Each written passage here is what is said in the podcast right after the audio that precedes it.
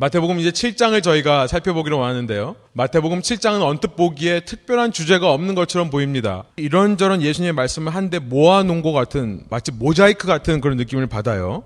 어떤 신학자들은 마태가 마태복음 5장과 6장에 들어가지 못하는 내용, 그 5장과 6장으로 분류할 수 없는 내용들을 한데 모아놓은 것이 7장이다라고 말할 정도로 어떤 흐름이 없는 것처럼 보입니다. 그러나 마태복음 7장이야말로 저는 마태복음 5장부터 시작된 천국 백성, 이 땅에 임한 새로운 하나님 나라의 새 시대 새 백성이 살아가게 되는 삶의 방식에 대해 가르치시는 예수님의 말씀이라고 믿습니다. 그래서 이 7장이야말로 어쩌면 산상수훈의 하이라이트라고 할 수 있어요. 천국의 삶에 대한 이 땅에서 신앙을 가지고 예수님을 따라가기로 결단한 제자들의 삶에 대한 아주 실제적이고도 구체적인 가르침들이 이 7장 속에 들어있기 때문에 그렇습니다. 반복해서 말씀드립니다만 우리에게 우리 신앙에 있어서 너무나 중요한 것은요. 회개라는 거예요. repentance. 우리 신앙에서 제일 중요한 것은 회개입니다. 회개란 내가 단순히 나의 이 윤리적인 죄, 도덕적인 죄를 고백하고 회개하는 것만을 말하지 않는다고 했습니다. 회개의 근본적인 의미는 무엇이냐면 가던 길을 돌이키는 거라고 그랬죠. 내 왕권이 바뀌는 거라고 했습니다. 내가 전에는 어, 하나님 나라가 아닌 내 나라의 왕으로 살다가 이제 예수님을 왕으로 모시고 예수님이 내 삶의 왕입니다. 주님께서만이 나의 진정한 주인이십니다라고 고백하고 살아가는 것이 회개라고 그랬어요. 우리가 이렇게 회개를 할 때 놀라운 일이 벌어지는데요. 천국이 우리의 삶에 임하게 됩니다. 회개할 때요. 천국이 임해요. 천국이란 또 반복해 말씀드립니다만 내가 죽어서 가는 먼 미래의 어떤 나라가 천국이 아니라고 했습니다. 천국은 현재 내 삶에 이루어지는 것이 천국이라고 그랬습니다. 내가 회개할 때요. 예수님을 왕으로 모시고 받아들일 때 영원한 하나님의 왕국이 시간을 거슬러 뚫고 들어와 내 삶의 현재에 임하게 되는 것이 천국, Kingdom of Heaven이라고 한다고 했습니다. 왜 하늘 왕국, Kingdom of Heaven이라고 하느냐? 하늘의 통치가 이 땅에 실현되는 것이기 때문에 천국이라는 표현을 마태가 쓴다고 그랬어요. 마태복음 7장은요. 이렇게 내 삶의 천국이 회복될 때 내가 택하게 되는 나의 삶의 방식, 나의 삶의 모습에 대해 구체적으로도 또 실제적으로 말씀하고 있는 예수님의 가르침입니다. 7장에는요, 이렇게 천국을 사는 사람들의 모습이 그렇지 않은 사람들의 삶의 모습과 대조되어 나오는 것을 볼 수 있어요. 하나님을 믿는다고 하지만 특별히요, 하나님을 믿는다고 하지만 하나님의 말씀 앞에서 진정으로 회개하지 않은 사람들. 예수님을 안다고는 하지만 예수님을 왕으로 받아들이지는 않는 사람들. 예수님을 뒤를 따르기 위해 날마다 자기를 부인하고 내 십자가를 지고 따라가는 것이 아니라 그저 멀리서 바라만 보며 감상만 하고 감격만 하고 있는 사람들. 그런 사람들의 모습이 멸망을 향해 가는 큰 문으로 들어가는 자들. 넓은 길을 찾는 자들, 거짓 선지자들, 말로만 주여 주여 하는 사람들, 모래 위에 집을 쌓은 어리석은 사람들이라고 7장에 묘사되어 있는 것입니다. 그와 반대로 참 제자라면 그의 삶에 날마다 회개가 일어나야 될 줄로 믿습니다. 여러분, 회개는 너무나 우리 신앙에 중요해요. 아직도 내 삶에서 내가 나의 왕권을 포기하지 못하고 있는 내 삶의 부분들, 그 모습들이 이 땅을 살면서 계속해서 말씀으로 조명되고요. 말씀으로 찔림을 받고요. 찔림만 받는 것이 아니라 그것이 실제로 내 삶에서 깎여 나가게 되는 것. 내가 아직도 내 왕권을 포기 못하는 내 삶의 모습이 깎여 나가는 것. 여러분 이것을 다른 말로 천국의 확장이라고 하는 것입니다. 이 땅에서 하나님의 왕국이 확장된다는 것은 바로 그것을 의미하는 거예요. 그 그렇게 내 삶에 천국이 확장되다 보면 그 확장의 끝에는 맨 마지막에는 영원한 하나님의 왕국이 되겠죠. 여러분 그러지 않고 예수님을 믿는다고 하지만 예수님을 따라가지는 않고 말씀은 듣지만 삶에서 그 말씀대로 행하지는 않고 순종하지는 않는다면 그 사람의 삶 속에 천국이 레븐과 같이 누룩과 같이 퍼져나가는 참 믿음의 역사는 없는 것입니다. 마태복음 7장은 그것을 경고하는 거예요. 그런 믿음은요, 아무리 구원의 형식이 있어 보여도 능력 없는 믿음이 되는 거예요. 모든 형식은 다 갖추고 있지만 실제 능력이 나타나지 않는 거죠. 그런 믿음은요, 자신을 구원해내지 못하는 자기 최면에 불과한 것입니다. 제가 목회하면서 가장 안타까운 것이 뭐냐면요. 신앙생활 열심히 하십시오라는 말을 아, 주일날 교회에 꼭 빠지지 말고 열심히 나오세요라는 말로 이해하시는 분들이 있을 때 마음이 아파요. 정말 답답합니다. 여러분 신앙생활을 열심히 하라는 말씀은요. 주일에 한 번만 예배드리고 가서 삶은 마음대로 살아라는 말이 아니죠. 매일의 삶, 내 현재 속에 하나님의 왕권이 회복되고 천국이 확장되는 것을 가리켜서 신앙생활 잘하는 거다라고 표현하는 거예요. 여러분 간절히 소원학교로는요. 제가 이제 이 천국의 삶이라는 제목으로 마태복음 7장의 시리즈를 몇 번 설교할지는 모르겠는데 이 말씀을 나눌 때요. 여러분 한 분한 한 분의 삶 속에 하나님의 천국이 누룩과 같이 퍼져나가는 참 신앙의 역사와 회개가 일어나시기를 간절히 축원드립니다. 우리 이제 함께 일어나셔서 이런 전제를 가지고 오늘 우리에게 주신 하나님 말씀을 읽기로 하는데요. 아직 설교 시작한 거 아닙니다. 하나님의 말씀 마태복음 7장 1절부터 6절까지의 말씀인데요. 우리 한 목소리로 한번 주님 주신 말씀을 함께 좀 천천히 의미를 생각하면서 한번 읽어보겠습니다. 1절부터 읽겠습니다. 비판을 받지 아니하려거든 비판하지 말라. 너희가 비판하는 그 비판으로 너희가 비판을 받을 것이요. 너희가 헤아리는 헤아림으로 너희가 헤아림을 받을 것이니라. 어찌하여 형제의 눈 속에 있는 티는 보고 내 눈 속에 있는 들보는 깨닫지 못하느냐. 보라, 내 눈 속에 들보가 있는데 어찌하여 형제에게 말하기를 나로 내 눈 속에 있는 티를 빼게 하랴 하겠느냐. 외식하는 자여, 먼저 내 눈 속에서 들보를 빼어라. 그 후에야 밝히 보고 형제의 눈 속에서 티를 빼리라. 거룩한 것을 개에게 주지 말며 너의 진주를 돼지 앞에 던지지 말라. 그들이 그것을 발로 밟고 돌이켜 너희를 찢어 상하게 할까 염려하라. 아멘. 함께 앉으셔서 기도하고 말씀 나누죠. 하나님 이 시간에 주의 성령께서 저의 마음과 생각을 지켜주셔서 주님의 말씀에 집중하고 주님의 말씀의 의미가 깨달아질 수 있도록 함께하여 주십시오. 그러나 주님 저희가 말씀만 알고 이해하고 머릿속에 채우고 넘어가지 않기를 원합니다.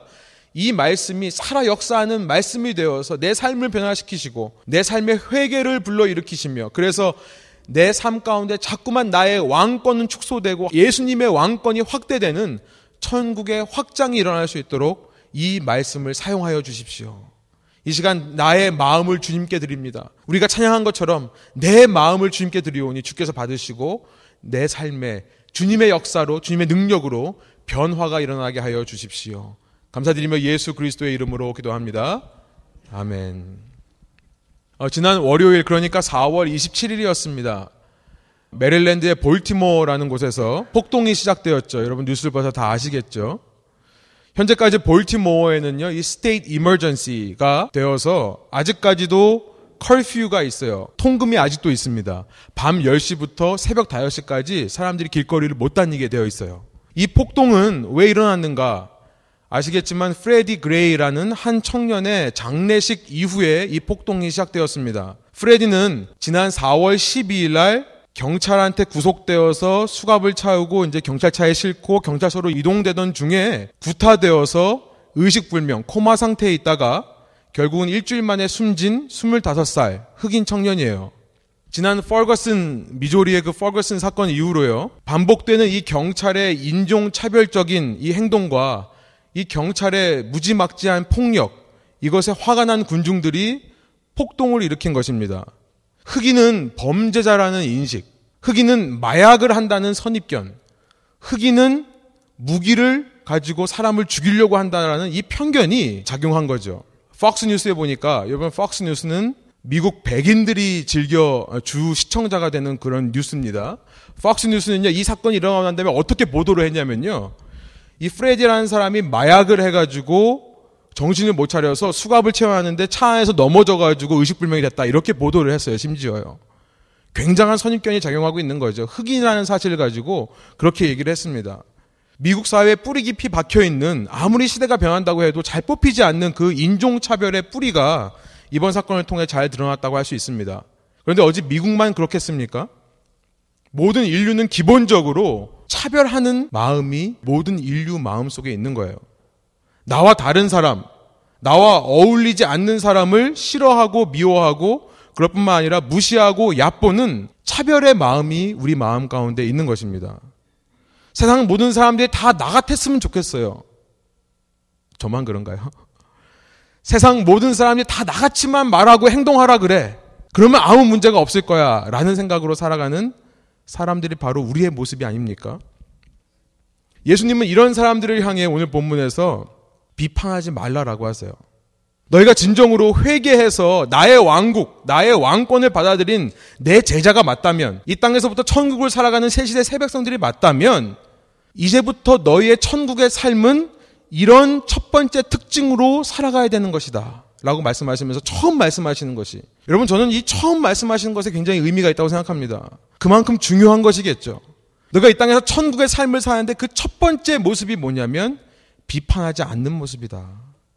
너희의 그 비판하는 삶을 회개해라 라고 말씀하시는 것 같아요. 우리 1절 다시 한번 한 목소리로 한번 읽어볼까요? 비판을 받지 아니하려거든 비판하지 말라. 1절의 시작은요, 영어 번역이 원어의 순서대로 되어 있습니다. 한국말로는 비판을 받지 아니하려거든 이렇게 되어 있지만요. 원어의 말은요, 비판하지 말라라는 말로 시작해요. judge not. 비판하지 말라. 본성적으로 비판하기를 좋아하는 우리의 이 본성, 우리의 마음을 예수님께서 정확하게 찌르시는 거죠. 이 비판하지 말라는 말씀은요, 우리가 아예 이성적인 사고를 그만둬라. 아예 생각하지도 말고 판단하지도 말라라는 말씀은 아닙니다. 인간은요, 그렇죠. 우리가 산다는 것은 인간이 동물과 다른 것은 이성을 가지고 판단하는 데 있어요. 무엇이 옳고 무엇이 그른가를 깨달아 안다는 데 있습니다. 그렇지 않다면요. 예수님께서 아무리 이 산상순을 통해 천국을 제자들한테 가르쳐 주셔도 제자들이 판단하고 사고하는 능력이 없다면 그 천국의 삶에 대해서 깨닫지 못하고 그 천국의 삶을 살아갈 수 없겠죠. 판단을 위해서는 제대로 분별하기 위해서는 무엇이 악이고 무엇이 선인지, 무엇이 육체에 속한 일이고 무엇이 영적인 일인지를 비교하고 따지고 분석하는 능력이 있어야 됩니다. 지금 예수님은 그걸 하지 말라는 게 아니에요. 이후 7장 15절부터 20절에 가보시면요. 예수님께서는요, 거짓 선지자들을 경고하시면서 뭐라고 말씀하시냐면 그들의 열매를 보면 그들이 어떤 사람인지를 알 거다라고 말씀하신 것이 나와요. 예수님은 비판하지 말라는 것을 판단하지 말라는 말씀으로 하시는 것이 아닙니다. 하나님께서 우리에게 주신 그 선물과 같은 이성과 사고와 판단의 능력을 활용하지 말라는 말씀이 아니에요. 그러면 비판하지 말라는 말씀은 어떤 말씀일까요? 야고보서 2장 1절에 보니까 차별하지 말라라는 말씀으로 우리가 이해할 수 있습니다. 제가 한번 읽어드릴게요. 내 형제들아 영광의 주 곧 우리 주 예수 그리스도에 대한 믿음을 너희가 가졌으니 사람을 차별하여 대하지 말라. 너희가 주 예수 그리스도를 믿는 사람이라면 사람을 차별하지 말라라고 말씀하시는 거예요. 또 비판하지 말라는 말씀은요. 비방하지 말라, 원망하지 말라는 말씀으로도 이해할 수 있겠습니다. 야고보서 4장과 5장에 나와 있는데요. 4장 11절부터 12절에 이런 말씀이 있어요. 우리말 성경으로 제가 한번 읽어드리면요. 형제들이여 서로 비방하지 마십시오. 형제를 비방하거나 자기 형제를 판단하는 사람은 율법을 비방하고 판단하는 것입니다. 당신이 율법을 판단한다면 당신은 율법을 행하는 사람이 아니라 심판하는 사람입니다. 율법을 주신 이와 심판하시는 이는 오직 한 분이십니다. 그분은 능히 구원하시기도 하시고 멸망시키기도 하시는 분이십니다.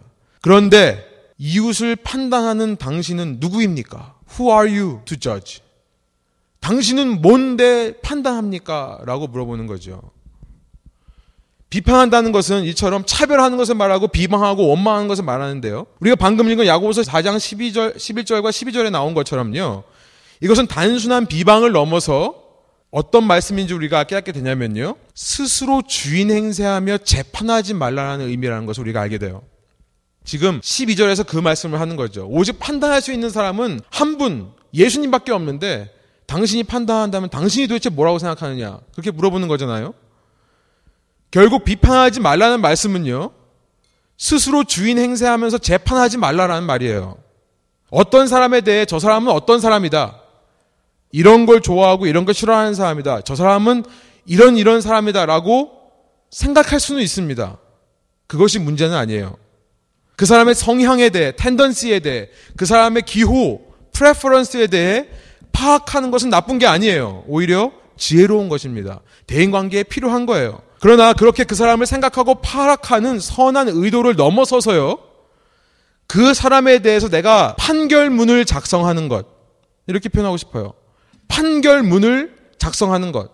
내가 마치 그 사람의 주인인 것처럼, 내가 마치 그 사람을 창조한 창조주인 것처럼 착각해서 그 사람을 judge, 판단하는 것, 판결하는 것, 세 번 땅땅땅 치고 final statement, 최종 선고를 내리는 것은 악이라는 거예요. 그것을 하지 말라고 말씀하시는 것입니다. 왜냐하면 내가 하나님을 무시하는 것이기 때문에 그래요. 그를 지으신 하나님을 우습게 여기기 때문에 그렇다는 거예요. 네가 누구길래 판단하는 사람은 주인 한 분밖에 없는데 누구길래 만일 내가 판단하는 그 사람이 비판하는 그 사람이 믿는 사람이라면요. 나는 지금 무슨 일을 하고 있는 거냐면 그 안에 살아계셔서 그와 동행하는 삼위일체 하나님을 무시하는 것입니다. 비방하면서요. 그 사람이 만약에 믿는 사람이라면 나는 지금 무엇을 하고 있는 거냐면 지금도 그 사람 속에서 역사하셔서 그 사람을 변화시키시려고 받은 방법과 수단을 동원해 열심히 성실하게 사역하고 계시는 삼일체 하나님을 무시하는 꼴이 되어버리는 거예요. 그렇게 로마서 14장 4절에 이런 말씀이 있어요. 우리말 성경을 제가 한번 읽어드릴게요. 여러분이 누구이기에 남의 종을 판단합니까? 그의 서고 넘어지는 것이 자기 주인에게 달려 있습니다. 주께서 그를 세우실 수 있으니 그가 세움을 받을 것입니다. 왜 남의 종을 판단하냐는 거예요. 우리 주인이신 하나님께서 그 사람을 얼마든지 들어 사용할 수 있는데 왜 당신은 안 된다고 하는 것입니까? 당신이 주인입니까? 여러분 우리가 비판한다는 것은요. 궁극적으로 이 의미예요. 결국은 내가 스스로 주인 행사한다는 거예요. 우리는요 살면서 만나는 모든 사람과의 관계 속에서 특별히 교회라는 이 한 신앙의 공동체를 이루면서 우리가 이것을 잊지 말아야겠습니다. 우리가 참 신앙인이 맞다면 우리가 예수님을 통해 이 땅에 이루어진 천국을 살아가는 참 제자들이 맞다면요. 우리는 스스로 하나님이 되어서 한 형제, 한 자매에게 최종 선고, 파이널 센텐스를 하려고 하는 우리 자신을 회개해야 된다는 거예요. 내 삶의 그 영역에서 천국이 확장되어야 된다는 것입니다. 특별히 교회는요, 세상의 모든 대인관계와는 전혀 차원이 다른 인간관계를 이루는 곳이 교회예요. 왜냐하면 하나님 안에서 우리는 한 형제 자매이기 때문에 그렇습니다. 쉽게 말하면 영적으로 한 가족이 되는 것이기 때문에 그래요. 그러니까 세상과 다르죠. 한 가족이 되다 보니까 여러분 가족들하고 많이 싸우시죠. 모르는 사람하고 안 싸우죠. 가족이 되다 보니까 세상 사람들보다 더 부딪힐 수 있어요. 세상 사람들과의 관계보다 더 상처받을 수 있습니다. 더 실망할 수 있어요. 영적으로 남남이 아니기 때문에 그래요. 그렇게 우리가 더 조심해야 된다는 거예요. 하나님의 몸을 이루기 위해서 혹시 내가 그 사람을 차별하고 있는 것은 아닌가? 비방하고 원망하고 있는 것은 아닌가? 내가 그 사람을 지으신 하나님을 지금 모욕하고 내 스스로 판사가 되어 재판을 하고 있는 것은 아닌가?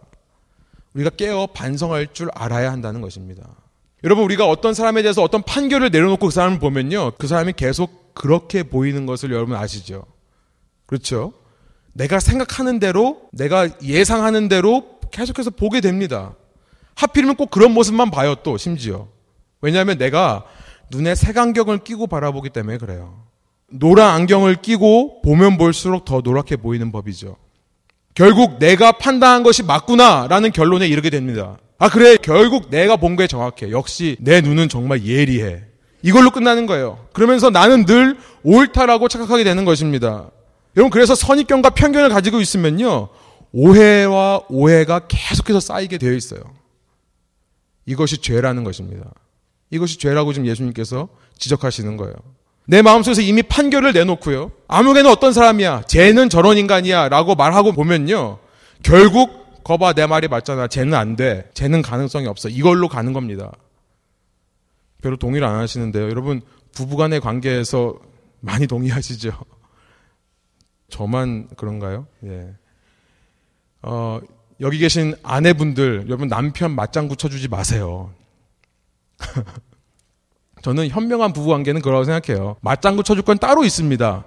남편을 격려하고 위로하는 것은 있어요. 그러나 남편이 누군가에 대해서 비방을 하거나 비판을 하는 말을 한다면 맞장구 쳐주지 마세요. 맞장구 치다 보면요. 진짜 그런 줄 알고 살아요, 둘이.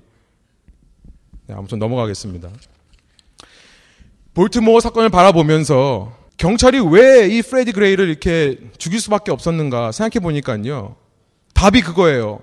프레디 그레이가 길을 지나가다가 경찰이 오는 걸 보고 왜 그랬는지 아직 몰라요. 그냥 뒤로 돌아서 도망갔대요. 그 도망가니까 어? 따라가는 거죠. 경찰이 따라갑니다. 이미 경찰의 마음속에 저 흑인은 마약 중독자고 저 흑인은 살인자고 저 흑인은 범죄자라고 이미 판결을 내리는 그 순간 모든 것이 달라 보이는 거예요. 프레디가 하는 모든 행동은 다 범죄자의 행동, 살인자의 행동이 되는 것입니다. 마약 중독자의 행동이 되는 거예요. 프레디가 나중에 잡히고 나서 보니까 주머니 속에 조그만 칼이 있었다고 그래요. 법상 가지고 다닐 수 있는 작은 칼이었다고 그래요. 그러나 그런 내 속에 이미 판결을 내리고 그 사람을 보니까 그 칼이 흉기로 보이는 거죠. 살인 무기로 보이는 것입니다. 여러분 프레디는 그러고 나서 맞아서 일주일 뒤에 병원에서 의식불명을 죽은 게 아니라요. 그 순간 죽은 거나 다름없는 거예요. 그 경찰의 마음 속에서 그를 범죄자로 판단한 순간 이미 죽은 것입니다. 그렇지 않습니까? 여기 교회 나오신 지 얼마 안 되신 분들은 무슨 교회에 문제가 있나, 이 교회에 좀 사이가 안 좋은 분들이 있나라고 생각하실 텐데, 저희가 뭐 제 입으로 제 칭찬하는 건 아니지만 저는 저희 교회에 너무 감사해요. 정말 하나님께서 어떻게 이렇게 귀한 분들을 만나게 해주셔서 정말 저희 교회는 지금 너무 사랑하고 좋은 분위기 아닙니까? 예, 분위기만 그런 건가요? 새로 오신 분들이 너무 이 교회는 따뜻하고 너무 이렇게 가족 같은 분위기다는 칭찬을 많이 해주셔서 너무 감사해요. 정말 저를 대하실 때도 정말 가족같이 따뜻하게 대해주는 분들이 있으셔서 너무 감사합니다. 그래서 이럴 때 이 좋은 분위기를 계속 이어나가기 위해 이 말씀을 드리는 거예요. 오늘 예수님께서 우리에게 그것을 원하시는 것 같습니다. 이 분위기 계속 이어가라고요. 비판하지 말라 말씀하시는 줄 믿습니다. 여러분 그러나 예수님께서는요 단지 내가 남과의 대인 관계에서 그 관계를 좋게 하기 위해 또 이 분위기를 좋게 하기 위해 비판하지 말라는 말씀을 하신 것이 아니에요. 단지 인간적으로 잘 지내라 라는 의미에서 이 말씀을 하신 것이 아니에요. 비판하지 말라는 이 말씀 속에는요 더 깊고 더 심각한 더 진지한 의미가 들어있는 것입니다. 주님은 계속해서 1절, 2절 이렇게 말씀하세요. 우리 1절, 2절 한, 다시 한번 한 목소리 한번 읽어볼까요? 비판을 받지 아니하려거든 비판하지 말라. 너희가 비판하는 그 비판으로 너희가 비판을 받을 것이요. 너희가 헤아리는 그 헤아림으로 너희가 헤아림을 받을 것이니라. 우리가 남을 판단하고 남을 비판하지 말아야 될 것은요. 왜 그렇습니까? 단지 그렇게 해서 대인관계 좋게 유지하려고 하는 것이 아니라 예수님 말씀하세요. 우리 모두 언젠가 하나님 앞에 설 날이 올 거기 때문에 그렇다는 거예요. 이것이 중요합니다. 회사에 사장님 자리에 들어갔습니다. 그런데 사장님이 잠깐 나가시고 안 계세요. 사장님 자리에 한번 앉아보고 싶은 거죠. 그래서 앉아서 사장 흉내를 냅니다. 여러분 그 사람이 사장님 다시 오시면 혼나고 쫓겨날 건 당연하지 않습니까? 아닌가요? 아, 사장님 오시기 전에 눈치 봐가지고 5분 전에 나오면 되는 거 아닙니까? 라고 말씀하실 수 있죠. 여러분, 스스로 하나님 자리에 앉아서 비판하던 사람은요, 여러분, 저는 이렇게 표현하고 싶어요. 잘 들어보세요.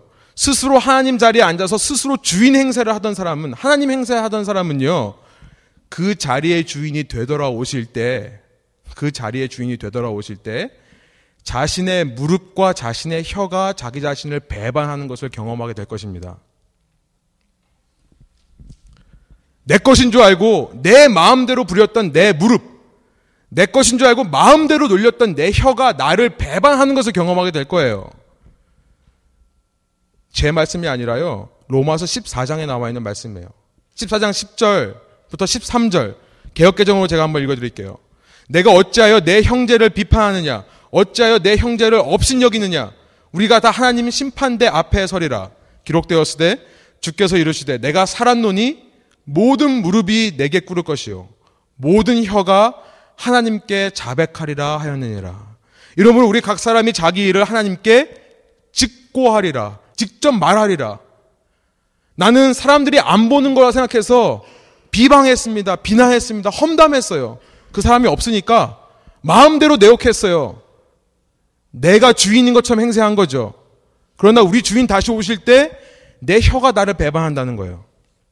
이러므로 그런즉 13절 우리가 다시는 서로 비판하지 말고 도리어 부딪힐 것이나 거칠 것을 형제 앞에 두지 않도록 주의하라. 예수님 다시 오신다는 것을 정말 믿는다면 비난하지 말라는 거예요. 비판하지 말라는 거예요.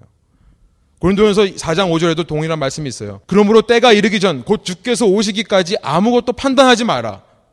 아무것도 판단하지 마라. 이렇게 이웃에 대해서 판단하지 않는 사람에 대해서 말씀하시는데요. 그가 예수님 다시 오실 때, 주께서 다시 오실 때 어둠에 감춘 것을 드러내시고 마음의 뜻을 나타내시리니 그때에 각 사람에게 하나님으로부터 칭찬이 있으리라. 비판하지 않고 비난하지 않고 판단하지 않았던 사람들은 칭찬을 받게 된다는 것입니다. 여러분 기억하세요. 이것을 기억하세요. 저는요, 우리가 이 세상을 살다가 하나님 앞에 갈 때요, 이 세상을 통해 우리가 경험한 하나님을 아는 지식, 하나님을 경험했던 것, 그것만 가지고 하나님 앞에 갈 줄 알았습니다. 공술에 공수거란 말이 있죠. 빈손으로 와서 빈손으로 가는 줄 알았어요. 그런데 그게 아니라는 거예요. 여러분, 제 손에 들려있는 제 줄자도 함께 가져가는 거예요. 빈손으로 가는 게 아니라 제 손에 들려있는 줄자도 가져간다는 거예요. 내가 삶을 판단했던 그 줄자. 하나님 앞에 갈 때요, 하나님께서 이 줄자를 빼주셔서 나를 다시 이 똑같은 줄자로 재신다는 것입니다. 여러분, 그러므로 지혜 있는 자는 어떻게 하겠습니까?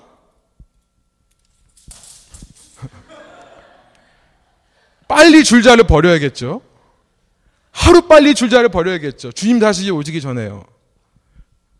여러분, 그러면 우리가 이렇게 줄자를 집어던지기 위해 주님 다시 오셔서 나에게 심판이 아니라 칭찬을 하실 수 있도록 내가 예수님의 말씀에 순종하여 비판하지 않으려면요. 어떻게 해야 될까요? 세 가지를 살펴보기 원하는데요. 3절, 4절, 5절의 말씀을 통해 우리가 그걸 살펴보기 원합니다. 우선 3절과 4절 여러분 저희 한 목소리로 힘차게 하나님 말씀 좀 읽어보겠습니다. 어찌하여 형제의 눈 속에 있는 티는 보고 내 눈 속에 있는 들보는 깨닫지 못하느냐. 보라 내 눈 속에 들보가 있는데 어찌하여 형제에게 말하기를 나로 내 눈 속에 있는 티를 빼게 하라 하겠느냐. 저는 이렇게 썰렁한 유머를 했는데요. 지금 예수님도 좀 썰렁한 목수의 유머를 하시는 것 같아요.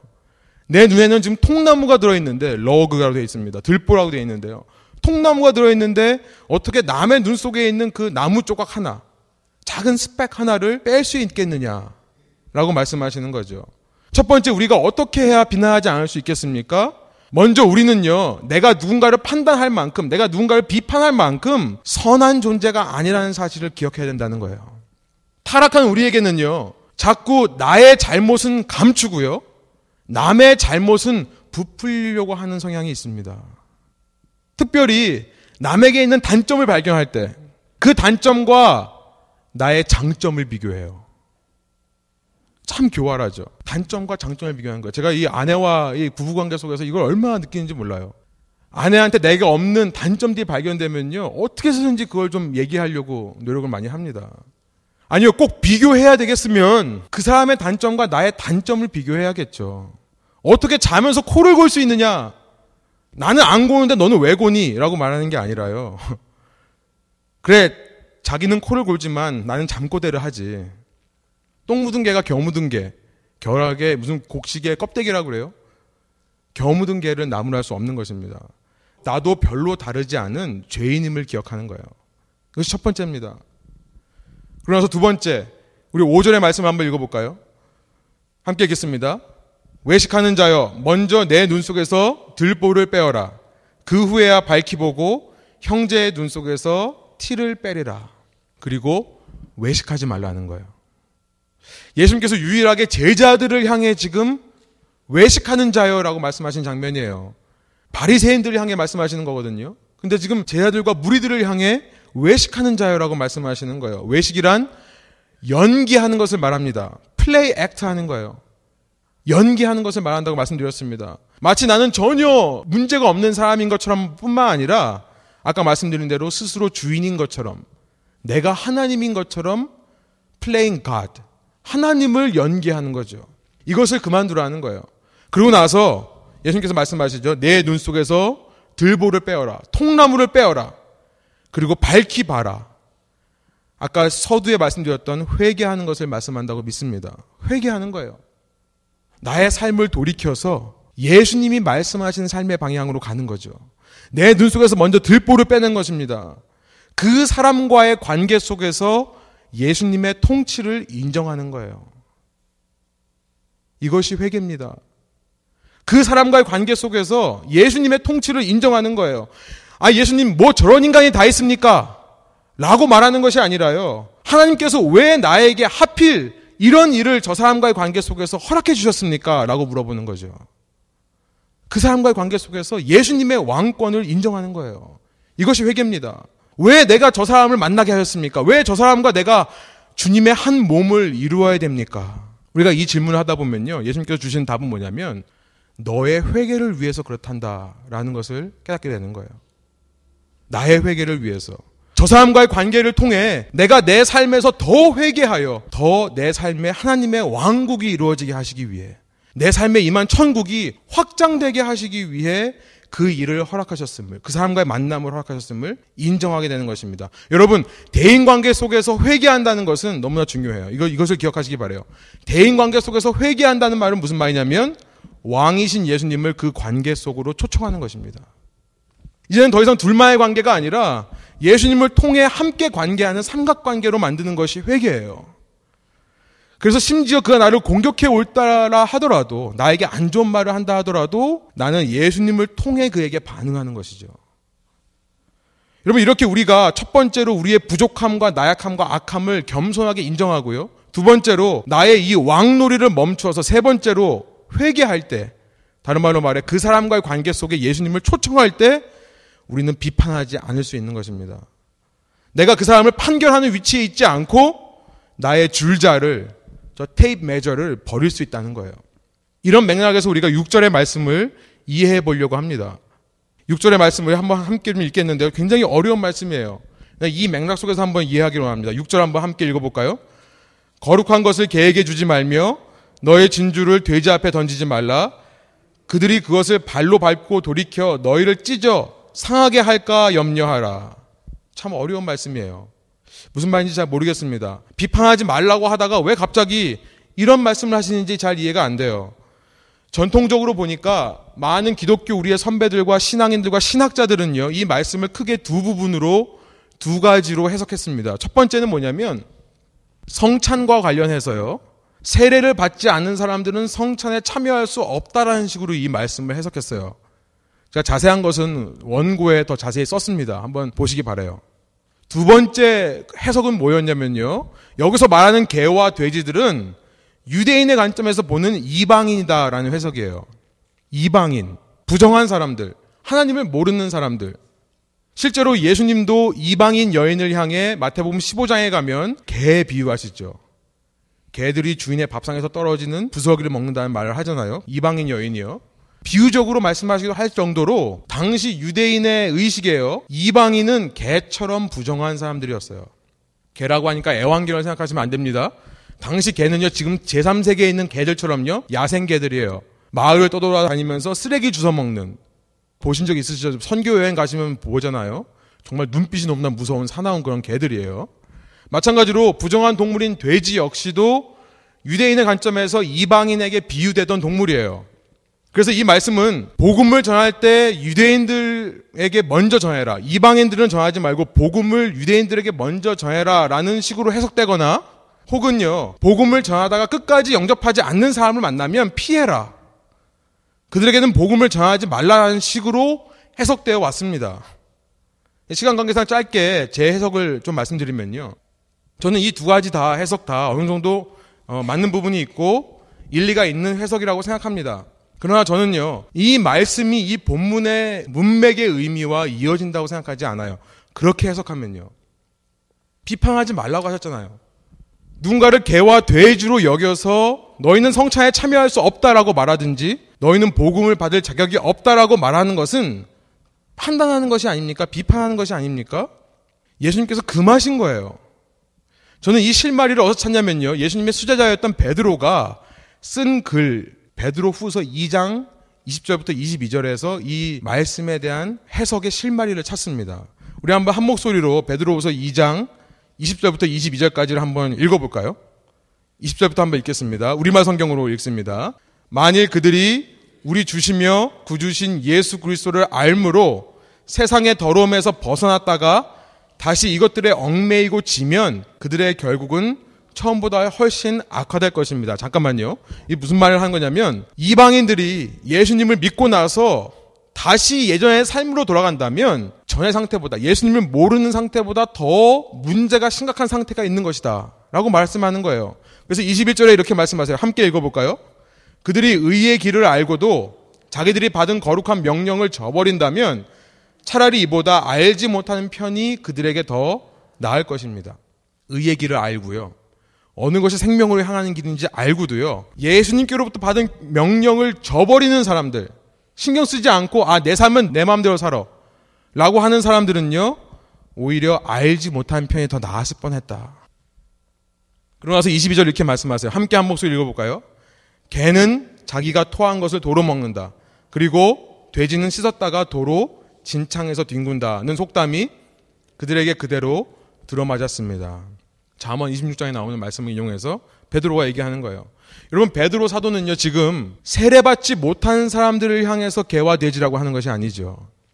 베드로 사도는 지금 유대인 속담에 등장하는 그 개와 돼지를요 이방인이라고 말하는 것이 아니에요. 복음을 모르는 사람들이라고 말하는 것이 아니죠. 어떤 사람들에 대해서 개와 돼지라고 그래요? 예수님을 알지만 예수님을 만났다고는 하지만 예수님의 의의 길을 따르지 않는 사람들. 예수님이 어떤 명령을 하셨는지는 너무나 잘 알아요. 그러나 그 명령을 실제로 따라가지 않는 사람들, 순종하지 않는 사람들, 머리로는 믿음이 있다면서 삶에서는 세상의 방식대로 인간적인 방법으로 살아가는 거짓 신앙인들을 가리켜서 개와 돼지라고 표현한 것입니다. 여러분 저는 이 6절에 본문 6절에 예수님의 말씀도요. 동일한 의미로 우리에게 다가오는 말씀이라고 생각합니다. 개와 돼지들은요. 아무리 거룩한 것을 줘도요. 아무리 진주를 줘도요. 그 가치를 알아보지를 못해요. 어떻게 사용해야 되는지를 몰라요. 계속해서 그 더러운 삶에 거하기를 즐겨합니다. 기뻐합니다. 그것이 자신의 쾌락인 줄 알아요. 아니 오히려 먹을 것을 주는 줄 알았는데 딱딱한 걸 뭘 주니까 화가 나가지고 준 사람을 물려고 한다니까요. 6절의 말씀이죠. 지금 예수님을 따르는 수많은 제자들과 아, 수마, 아, 제자들과 수많은 무리가 있습니다. 그러나 그들 모두 참 제자의 삶, 천국의 삶을 사는 것이 아니라는 말씀이에요. 이 귀한 예수님의 명령을 받고도요. 이 귀한 예수님의 산상순의 가르침을 받고도요. 아, 그래요. 그건 맞아요. 그렇게 살 수 있죠. 그러나 실제로 누가 그런 삶을 살 수 있겠어요? 아, 예수님 그냥 이상적인 말씀을 하신 거죠. 나는 안 돼요. 나는 할 수 없어요. 난 어차피 죄인이니까 난 못해요. 라는 식으로 그 존귀한 말씀을 방치하는 사람들. 그래서 신앙생활은 신앙생활대로, 내 삶은 내 마음대로, 철저하게 신앙과 삶을 분리해서 살아가는 거짓 신앙인들을 가리켜서 개와 돼지라고 지금 경고하신 것이 아니겠습니까? 너희는 그런 자가 되지 말라는 거예요. 너희 자신이 다른 누가 아니라 이방인이건 세례를 받지 않은 사람이 그 다른 사람이 아니라 너희 자신이 그런 개와 돼지 되지 마라. 귀한 말씀을 받고도 그 말씀대로 살아갈 줄을 모르는 사람 되지 말아라. 참 천국의 삶은 비판하지 않는 거다. 참 천국의 삶은 첫 번째로 비판하지 않는 거다.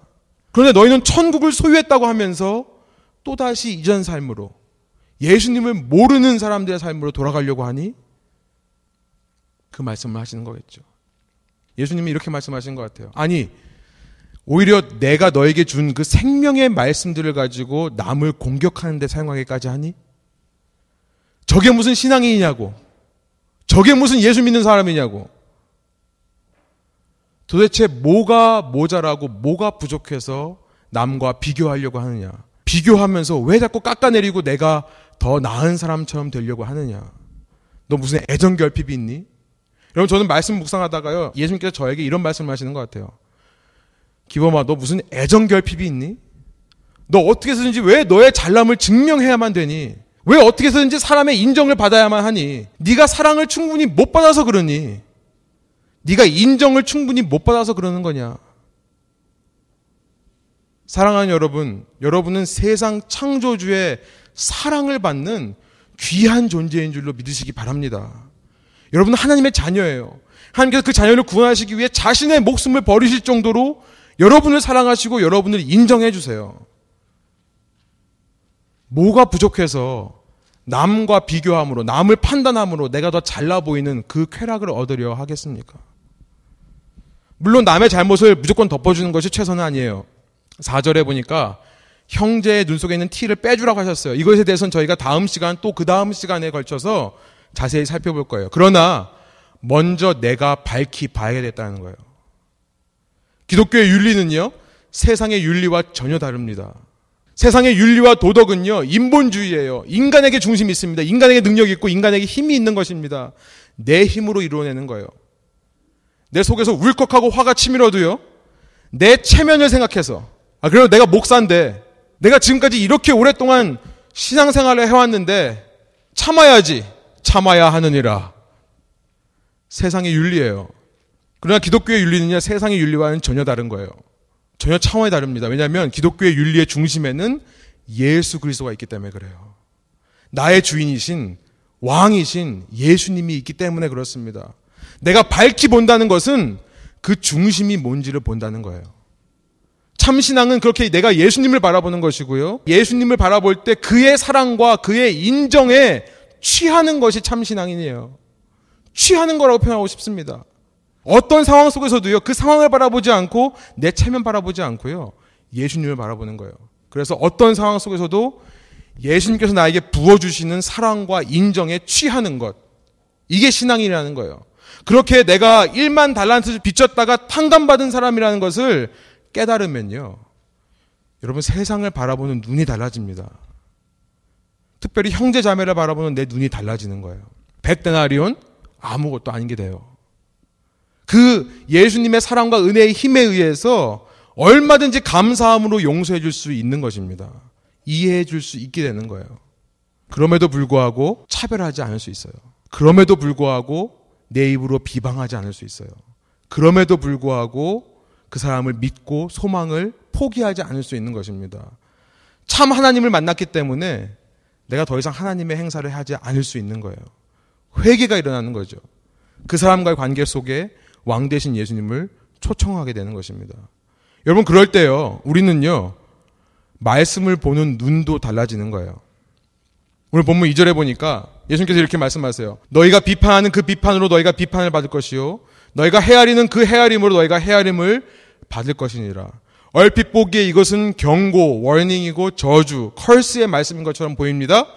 그러나 내가 예수님의 사랑과 그 나를 인정하시는 은혜 속에 머물다 보면 이 말씀도 다르게 보이는 거예요.